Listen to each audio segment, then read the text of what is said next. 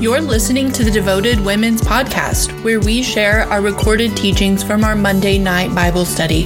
This year, we're in the book of Exodus, and we ask that you do your homework in your study book or make sure to read the passage in the description before diving in. Happy listening.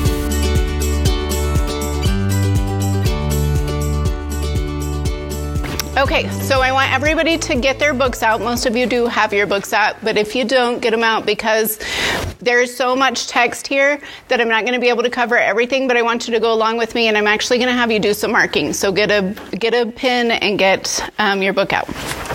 So, last week, my favorite line from Tanea's teaching was Jesus was no statue.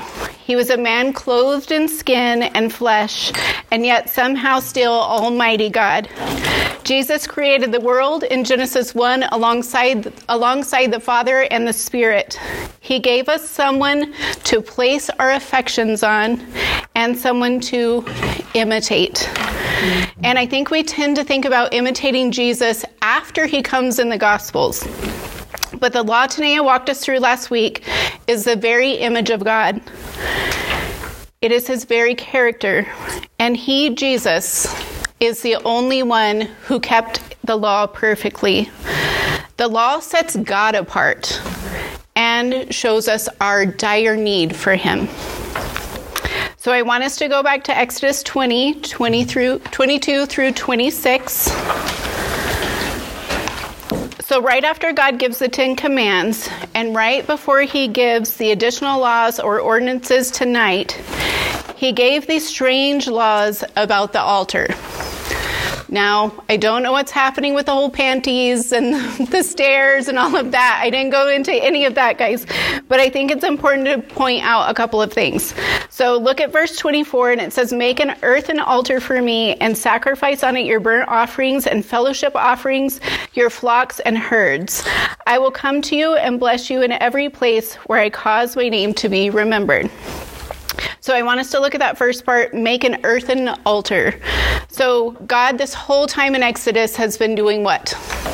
He's been setting himself apart, right? From from all the gods in Egypt and everything that we've been walking through Exodus, we see God setting himself apart.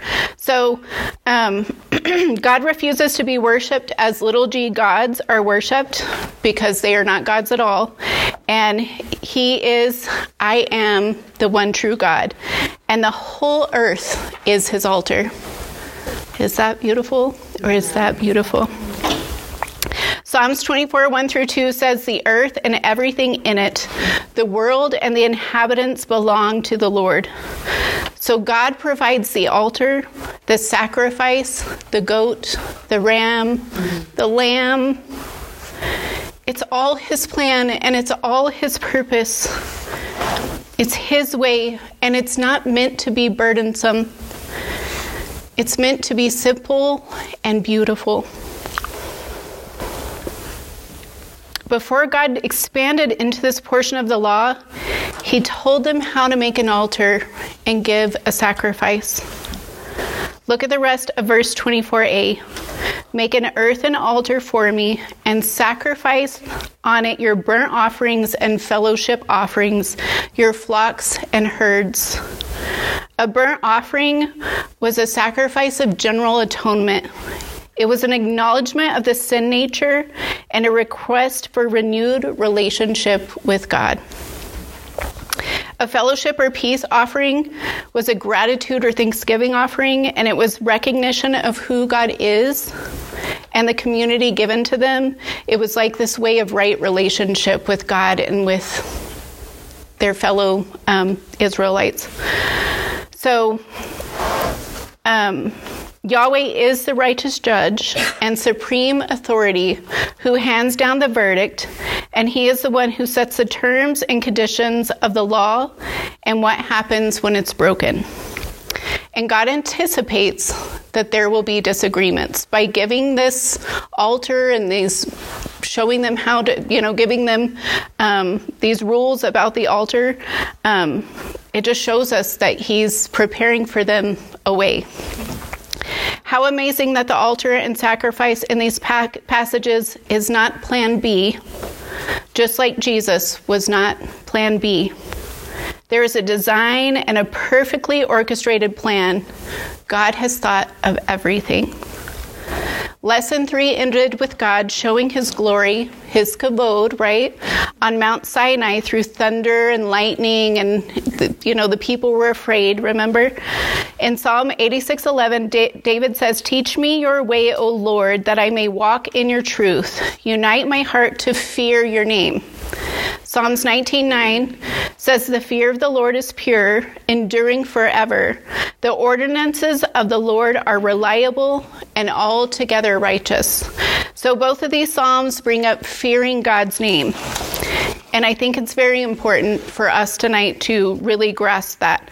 God has established his worth and his authority through signs and wonders, which are totally terrifying, by the way, every time. Um, but signs and wonders are not for our amazement or our amusement, but they are to move us to devotion. Without a proper fear of the Lord, God's people will continue to, find, to define good and evil on their own. Keeping the law, or like Tanea defined it, having allegiance to God, won't be possible without proper fear. And I don't mean in like a I'm afraid and you're scaring me and I'm running away and hiding type of way, but more like a I can't live without you. Where would I be without you? What can I accomplish without you? And specifically, in the way I'm going to approach tonight's text, who would I be without you? Our prayer focus this week was Psalm 119:34, and it said, "Help me understand your instruction, and I will obey it and follow it with all of my heart." That is our that should be our heart tonight. Holy Spirit, teach us. Teach us to understand your instruction, and we will obey it and follow it with all of our hearts. This week we looked at the laws, ordinances, or ordinances given to guide Israel's officials over the cases of civil disputes. I think it's sweet to remember Moses' issue in lesson three. He alone was judging all the disputes, and a new system of overseers was put into place. So we shouldn't be surprised that God is going to give them exactly what they need to do the job that He has called them to do. So let's jump into. Um, verses 2 through 11, laws about slaves. And I think it should come as no shock to us that God would kick off these ordinances with references to slavery, considering the Israelites' past circumstances. Our homework pointed out that the Hebrew word Ebed or slave was commonly referred to as a servant or a bondservant. Um, many would enter in service to pay off debts, to acquire a wife, to simply live, or even for crimes committed. And we saw examples of that in chapter 32, right, with the, the ox and the donkey and the sheep thieves. Um, so, I want us to, to kind of hone in on two through six. And again, I'm not going to be reading through all of the text, but I do feel like God wanted me to really touch on some of the stranger um, laws, the the stuff that kind of made us like, what? Why is God saying these things? Like those types of things. So I'm gonna I'm gonna hit on those. So at first glance, many of these verses seem odd and even cruel. And I want to remind us that God is not unjust or cruel. He is good and he is unable to do evil. I want us to remember too that it's okay to wrestle with hard passages. So if you had time in the Word this week and you're like, God, I don't, it's okay. It's even good. But as we wrestle, we must always remember that because of the fall, we have a skewed view of good and evil. And ultimately, we simply have to put our faith in the fact that God is holy and righteous and will make all wrongs right. It's the definition of faith. trusting God knows better than we know, right? For the sake of the t- for the sake of this time, I'm not going to cover everything like I said. So we're going to jump at verse 2, jump into verse 2. Um, it says, If you buy a Hebrew, Hebrew servant, he shall serve six years, and in the seventh he shall go free and pay nothing. So the seventh year is significant and points the readers to the year of Jubilee. You can read more about the year of Jubilee in Leviticus 25, but in a nutshell, it's a year of release from all indebtedness. So prisoners, captives, slaves, debts, and even land would become free. Jubilee would remind the Israelites that people are not a resource. And um, more importantly than that, that men, we don't really own anything. Um, everything that we acquire is because God allows us to acquire it. So remember, before we even got started, God had laid his claim on the whole earth and everyone in it, and I believe this passage is just reiterating that fact. So, this is also in stark contrast to Pharaoh, so the enemy in general. Um, he only saw God's people, he only saw the Hebrews as a resource. So, let's not forget that. Moving on to verse 4. So if his master gives him a wife and she bears him a son or daughter, sons or daughters, the wife and her children belong to her master. The man must leave alone. So again, it's kind of one of those like, why would they let them get married and then make them be a part if he wants, you know, just, what is happening? So I think what's interesting with both accounts of the slaves, male and female, we have a sort of underlying family or son or daughter type of language happening there. Who normally gives a gives a wife? A father gives a son a wife. So implying that a wife is offered to a slave would indicate to me that this is a good master who gives good gifts to his servants, right? And not to mention that the terms are laid out. These people are not entering into these marriages just totally blind. Tanea pointed out last week that God is transparent in what he asks of us. But I want us to see the beauty and the hope of the gospel message so ingrained in this. The slaves, the poor, the needy, those who cannot pay their own debts, regardless of what they have, what they did to be at mercy, mm-hmm. be at the mercy of someone else, right? God is providing a way of freedom for them, even if it means giving up their freedom. Isn't that strange? So the gospel levels the playing field for us as well. We're only free by the blood of Jesus. Jesus demands that we view our fellow humans with the same dignity. How often do we look at someone and lack compassion because they are reaping what they sowed? I'll let y'all get a little convicted for a minute on that because ah, um, God wants us to remember our slavery before we met Christ, but He also wants us to remember who we are now enslaved to. Paul, Timothy, Jesus, Jesus, Paul, Timothy, yes, Paul, Timothy, G- James. I almost said it again. Peter and Jude all describe themselves as bondservants of Christ. So it couldn't be Jesus, because then he would be a bondservant of himself. So Jesus Christ is our master for life that we have chosen to be forever enslaved to. And he demands that we love people with great abandonment of our own opinions, but lead people to repentance with his loving kindness verses 7 through 11 laws about female slaves. So, this one was hard for me this week, and I really had to pray a lot and ask the Holy Spirit to show me some things here because I really struggle with these verses. Um, before we dive in, I want to remind us that multiple wives were not God's design. These laws were in place to protect the weaker party.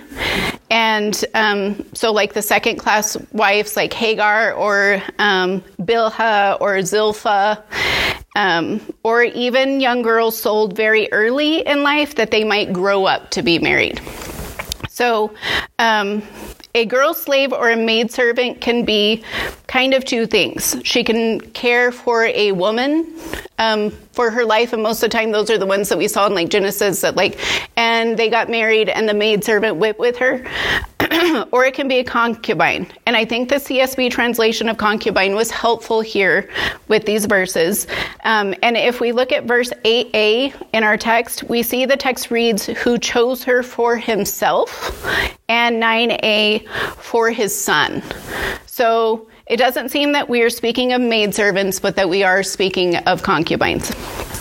And in my pursuit to understand more about this culture, um, we're certainly disconnected from this. This is not something that we do in the West. It is something that still happens in the East, these arranged marriages. Um, but I found some really interesting and beautiful things that I want to share with you about the dowry or the bride price. So, the purpose of this money that was paid, this selling, right, of a girl, um, is given to the wife's family to ensure the care and the protection of the girl. So if she wasn't of age, they would care for they, she was promised and you know that money was in place for a reason. And another really beautiful thing that I learned is that the bride price would eventually come back to the girl herself through her inheritance. I never knew that. A good father would give it back to her. So, to help us wrap our heads around both the female and male servants we're reading about here, let's go back to Genesis and let's remember Jacob. He meets a beautiful girl named Rachel and he offers himself up for how long? Seven. For seven years. Um, but Laban is a shady guy and gives Jacob Leah instead. So he um, then puts him back in Laban's service for seven more years. So he's paying the bride price, right? It sounds a little more okay in this circumstance. Um, now we all know um, Laban was not a good, he wasn't a good old guy. And listen to what Rachel and Leah say about him in Genesis 31, 14 through 15. They say, Do we have any portion or inheritance in our father's family? Are we not regarded by him as outsiders? For he has sold us, and he has certainly spent our purchase price. So, like most things, it is not a custom or a tradition that is evil but the sin of man. Here's the good news. And this is there we're going to go through all these passages and we're going to feel like I don't really relate to this, but when we put Jesus into the equation, it's so relatable every single time, right? Jesus changes everything. He is the redemption of all wrongs, and we can see through his perfectness why such plans are in place. Because when Jesus is in charge, these traditions are absolutely breathtaking. We are daughters. We are sweet daughters of God, and we were bought with a price. And I can say without a shadow of a doubt that we have a good, good Father. I want y'all to listen to 1 Corinthians 6 19 through 20. Do you know that your body is a temple of the Holy Spirit who is in you, whom you have from God? The Holy Spirit is a gift from God. And it says, You are not your own, for you were bought at a price. You were purchased with the blood of Jesus and made his property.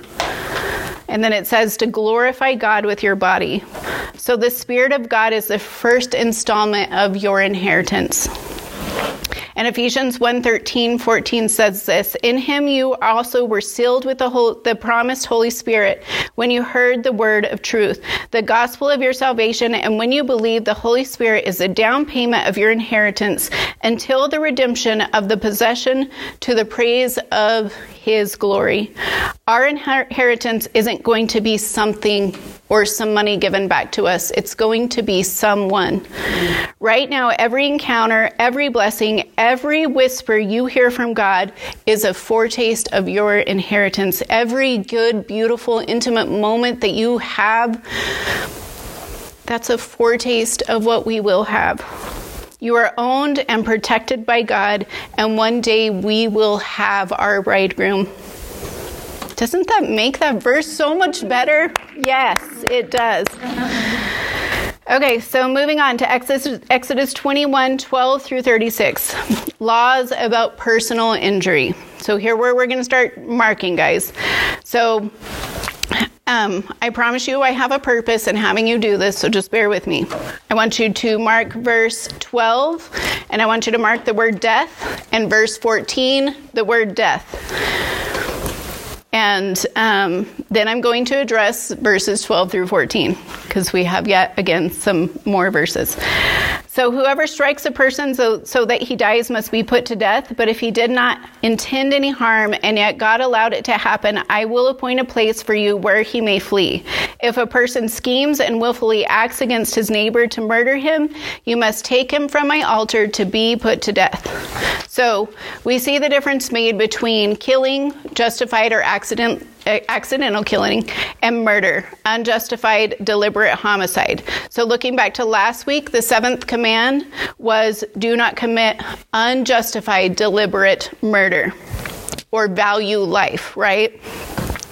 Now, does verse 14 mean that if someone commits murder and goes to the altar, that they cannot be forgiven? Or any of the commandments for that matter? No. But here's the reality we cannot commit sin and simply say sorry because our choice has affected somebody. And in that in this case, to the degree that that person doesn't have a life anymore. So, in this case, someone cannot simply go to God and expect him to remove the physical consequence, which is death, for their actions. If that were the case, God would not be I am righteous judge. And before we want to move on, I want to be very clear about salvation. When Israel became God's people, He delivered them, He saved them, He made a covenant that He keeps, and made them His children. He justified them. The same happened for us when we cried out in repentance and surrendered our lives to Jesus. We've been um, talking a lot about sanctification or becoming conformed to Christ, right? The gospel message tells us that the wages for sin is death. That is what we all deserve. And yet, God, in all His grace, made a way for us to have life. Jesus came that we would have life and have it abundantly. The Holy Spirit came so that we could have the power to obey. But let's be very clear about the gospel. God made a way for us to have salvation, but that doesn't erase the consequences for our choices. Uh, like, you're going to heaven, it's this way, but this way, if I hurt Anna, I'm going to have a consequence for hurting Anna. It's going to break our relationship. It's going to do some things. Um, there will be a consequence. Um, we are forgiven, we are loved, and sometimes we deserve and even earn a spanking. It's just the way it is. And often we get upset at God for the injustices of the world, and we forget about the ripple effect of our sin. Um, if I'm honest before you, that's how I want forgiveness to work. I don't want my consequence. I want to be let out of that. But true repentance willingly accepts a con- consequence. And then we get to trust in God's mercy and goodness that He's going to give us exactly what we need to be corrected. It might be less, it might not be what we think the consequence should be, but God, in all His knowing, is going to give us what we need to be set back into right relationship, right? So we also tend to measure the degree in which other sins affect us. And again, we get upset while we don't want to be accountable for what our own sin does to the body of Christ, and most importantly, his name and his reputation. And those are hard things to say, but it's just his he says those things. okay, back to marking. Ready? Mark verse 15, death. 16, death. 17, death. 19b, pay slash um, also in that verse you're going to see provide. I read my slash. Just so you know. Uh, verse 20 circle or mark punish. And i promise i'm coming back to that Verse 20 through 21. And if a man beats his male or female servant with a rod so that he dies under his hand, he shall surely be punished. Notwithstanding, if he remains alive a day or two, he shall not be punished, for he is his property. Who struggled with that one? Just, just me? Today I had two hands. So I want us to notice the difference in the wording of the verse compared to the rest of the ordinances concerning a strike. What is different? We had the addition of the rod here. So a rod or a staff was used as discipline, as correction, and in a biblical context, a loving correction, right? Anytime you think of the rod or the staff, um, that we think of the shepherd and the care of the sheep, right? Um, Proverbs 13, 24 says, The one who will not use the rod hates his son, but the one who loves him disciplines him diligently. And I want to again point out this family language. Like their very children, they would be disciplining these servants. And I know y'all are thinking that I'm justifying something that's not right. Um, but I think it's important to know that for very hard verses like this, especially ones if you've suffered abuse at the hands of someone that was supposed to care about you, um, I understand that it's so hard to wrestle with this idea of being disciplined in any physical way. But, um, and I'll tell you right now, I am that person. I've, I've had that abuse and I've had that extent of things. So when I'm speaking to that, I'm not being insensitive at all. Um, I understand it firsthand. But we cannot approach the Word of God through the lens of our human experiences. When we do that, we add to the passage and the meaning of the passage. We must let Scripture interpret Scripture and allow Scripture to, form, to inform us of who we are and who God is. So, at first glance, this looks like a master can take his discipline too far, and as long as death isn't the outcome, he gets off scot free. But I want us to move down to verse 26. When a man strikes the eye of his male or female slave and destroys it, he must let the slave go free in compensation for his eye. If he knocks out the tooth of his male or female slave, he must let the slave go free in compensation for his tooth. What happens at the hand of abuse? The loss of the rights to have a slave, the loss of the money that was owed, the slave goes free and we see justice is served. I hope that helped. I really hope that helped. Okay, Mark, verse 22, pay. Mark, verse 23, give. Verse 26, compensation. Verse 27, compensation. Verse 28, stoned death. That's death. 29, stoned and death. Verse 30, pay a redemption price. Verse 32, give, stoned. Verse 34, give compensation, pay. Verse 36, compensate fully. Compensate fully, not two words.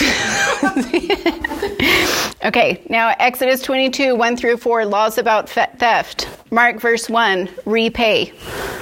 Mark verse 3, guilty, restitution, sold. Mark verse 4, repay double. Exodus 22, 5 through 6, laws about crop. Um, laws about crop protection. Mark verse 5, repay. Mark verse 6, full restitution. Exodus 22, 7 through 15, laws about personal property. Mark verse 7, repay double. Verse 9, repay double. Verse 12, restitution. Verse 14, full restitution. got a lot to say, Tammy. I've got a lot to say. Um, Exodus 22, 16 through 17, laws about seduction. Mark verse 16, pay. Verse 17, pay. Exodus 22, 18 through 20, capital offenses. I swear I'm going somewhere with this. Um, Mark, the whole verse, do not allow a sorceress to live, equals death, right? Mark 19, death. Mark 20, destruction and death. I want you to look at my book if you didn't get all of yours marked.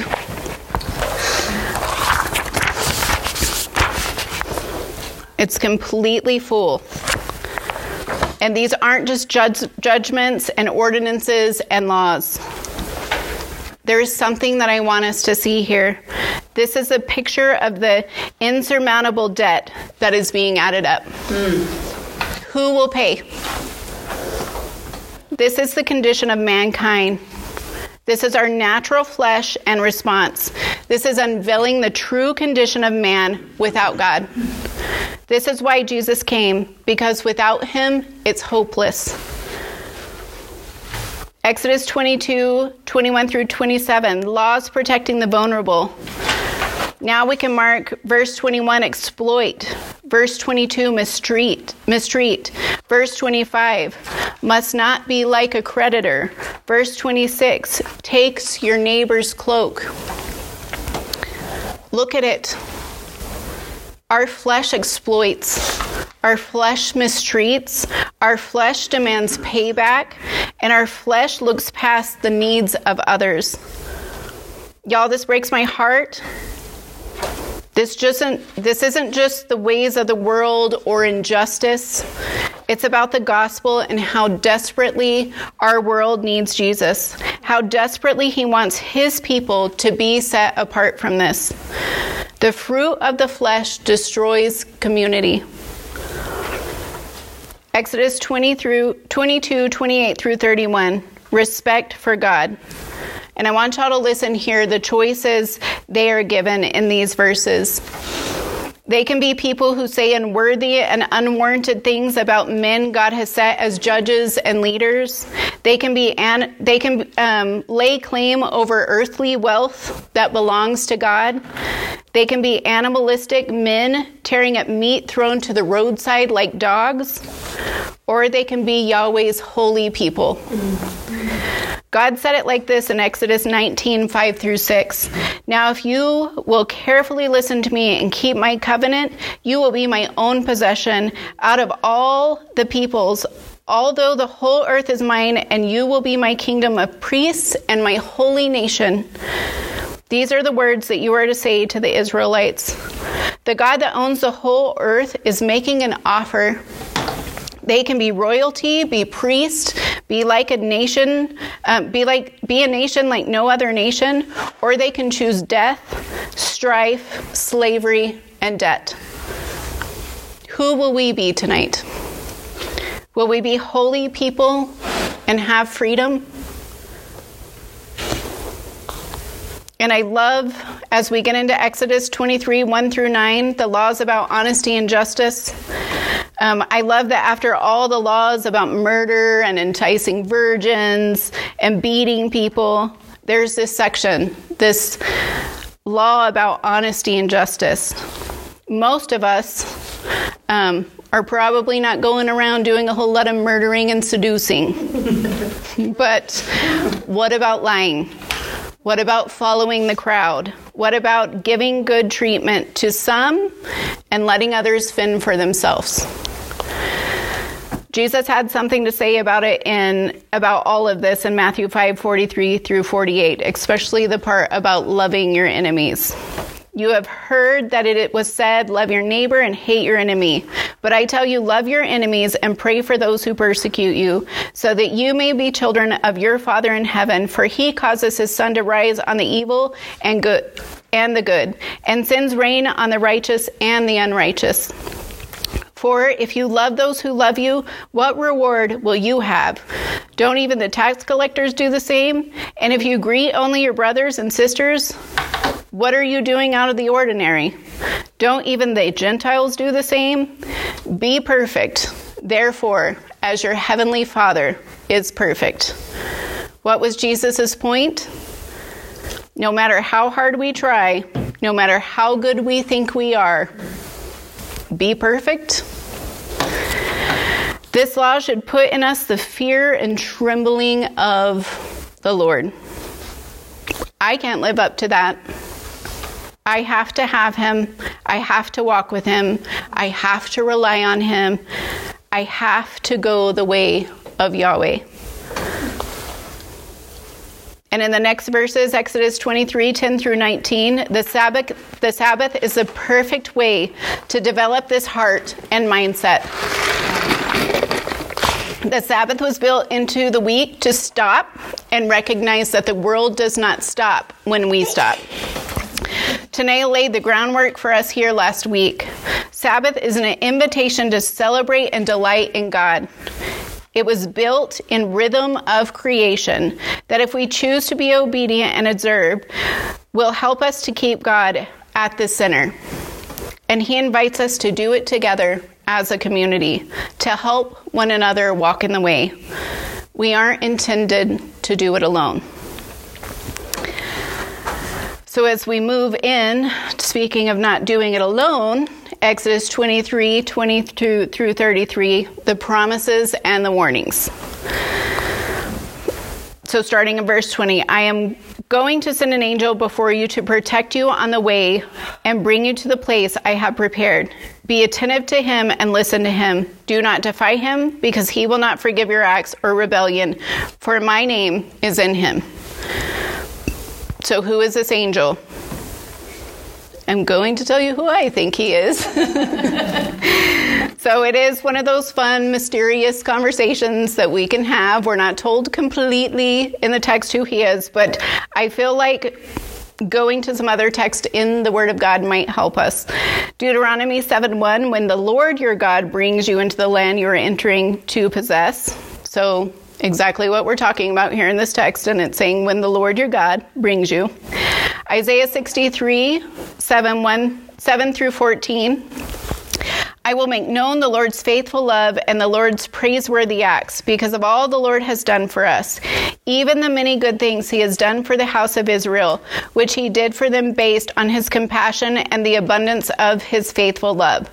So, the faithful love or the loving kindness being talked about here in these verses is the Hebrew word for hesed, and it is the love that is faithful to the covenant. It can be translated steadfast love. It is one of the great words of the Old Testament, and it is probably the closest Hebrew equivalent to the Greek word agape. So, a little beautiful um, side note from commentary on um, the word faithful love there. But verse 8, picking up in verse 8, he said, They are indeed my people, children who will not be disloyal, and he became their savior. In all their suffering, he suffered, and the angel of the presence saved them. He redeemed them because of his love and compassion. He lifted them up and carried them all the days of the past. But they rebelled and grieved his Holy Spirit. So he became their enemy and fought against them. Then he remembered the days of the past, the days of Moses and his people. Where is he who brought them out of the sea with the shepherds of the flocks? Where is he who put his Holy Spirit among the flock? He made his glorious strength available at the right hand of Moses, divided the water before them to make an eternal name for himself, and led them through the depths like a horse in the wilderness, so that they did not stumble. Like cattle that they go down into the valley, the Spirit of the Lord gave them rest. You led your people this way to make a glorious name for yourself. So it's been happening all the way through Exodus. I'm going to argue that we're talking about God here. Commentary points out in these few verses, we hear from God the Father when he talks about my people, children who will not lie. God the Son, the angel of his presence, and God the Holy Spirit. So we have this trinitary um, kind of language going on there. So I'm going to say God has always been and will always be with his people. Ready to mark? Mark verse 22. I will. Mark verse 23. My angel will, and also I will. Verse 25a. He will. Verse 25b. I will. Verse 26. I will. Verse 27a. I will. Verse 27b. I will. Now that I'm doing this, it's really annoying. Um, verse 28, I will. Verse 29, I will. Verse 30, I will. Verse 31a, I will. And verse 31b, I will. And I want us to remember back to Exodus 6, 6 through 9. Say therefore to the people of Israel, I am the Lord and I will bring you out from, under the burdens of the Egyptians, and I will deliver you from the slavery to them, and I will redeem you with an outstretched arm and with great acts of judgment. I will take you to be my people, and I will be your God, and you shall know that I am the Lord your God who has brought you out from under the burdens of the Egyptians. I will bring you out of the land that I swore to give to Abraham, Isaac, and to Jacob. I will give it to you for a possession. I am the Lord. Moses told this to the Israelites, but they did not listen to them because of their broken spirit and hard labor. Y'all remember that? Do you remember when Tanea taught us that they were and are called, and, and that we are called to trust in the Lord? That they were and we are fortified by I am, by El Shaddai, God Almighty. Their job is to trust. Once again tonight, God calls them to not trust in their own ability, not trust in other people, not trust in their circumstances, not trust in their worldly resources. They were called to walk by faith and not by sight. God reminds them that they are His people going to His place with His protection, with His provision for His purpose. Yes. Which brings us to the covenant. And I wish I had time, I'm already over, I wish I had time to go through this whole chapter, but I don't. So we're going to go Exodus 24, 4 through 8. And Moses wrote down all the words of the Lord. He rose early the next morning and set up an altar and 12 pillars for the 12 tribes of Israel at the base of the mountain. Then he sent out young Israelite men, and they offered burnt offerings and sacrificed bulls as fellowship offerings to the Lord. So remember what we started with tonight. Back to verse, back to chapter 20. The sacrifice made was an acknowledgement of the sin nature and a request for renewed relationship with God, a recognition of who God is and who they are that they are poor, needy slave that will do what the Lord commands. Be his people. That's what he commands, y'all. He commands that we be his people. Moses took half the blood and set it in the basins. The other half of the blood he splattered on the altar. He then took the covenant scroll and read it aloud to the people. They responded, "We will do and obey all the Lord, all that the Lord has commanded." Moses took the blood, he splattered it on the people and said, This is the blood of the covenant that the Lord has made with you concerning all these words. How beautiful that the blood is on the people, not the doorpost, it is on the people. Hebrews 9 13 through 14. This is closing. I'm done, y'all. For if the blood of goats and bulls and the ashes of a young cow, sprinkling those who defiled, sanctif- sanctify for the purification of the flesh, how much more will the blood of Christ, who through the eternal Spirit offered himself without blemish to God, cleanse our consciousness from dead works so that we can serve the living God? Amen. From dead works from dead works, from dead keeping of checking boxes and marking and just trying to keep striving from dead works to serving a living God, the living God.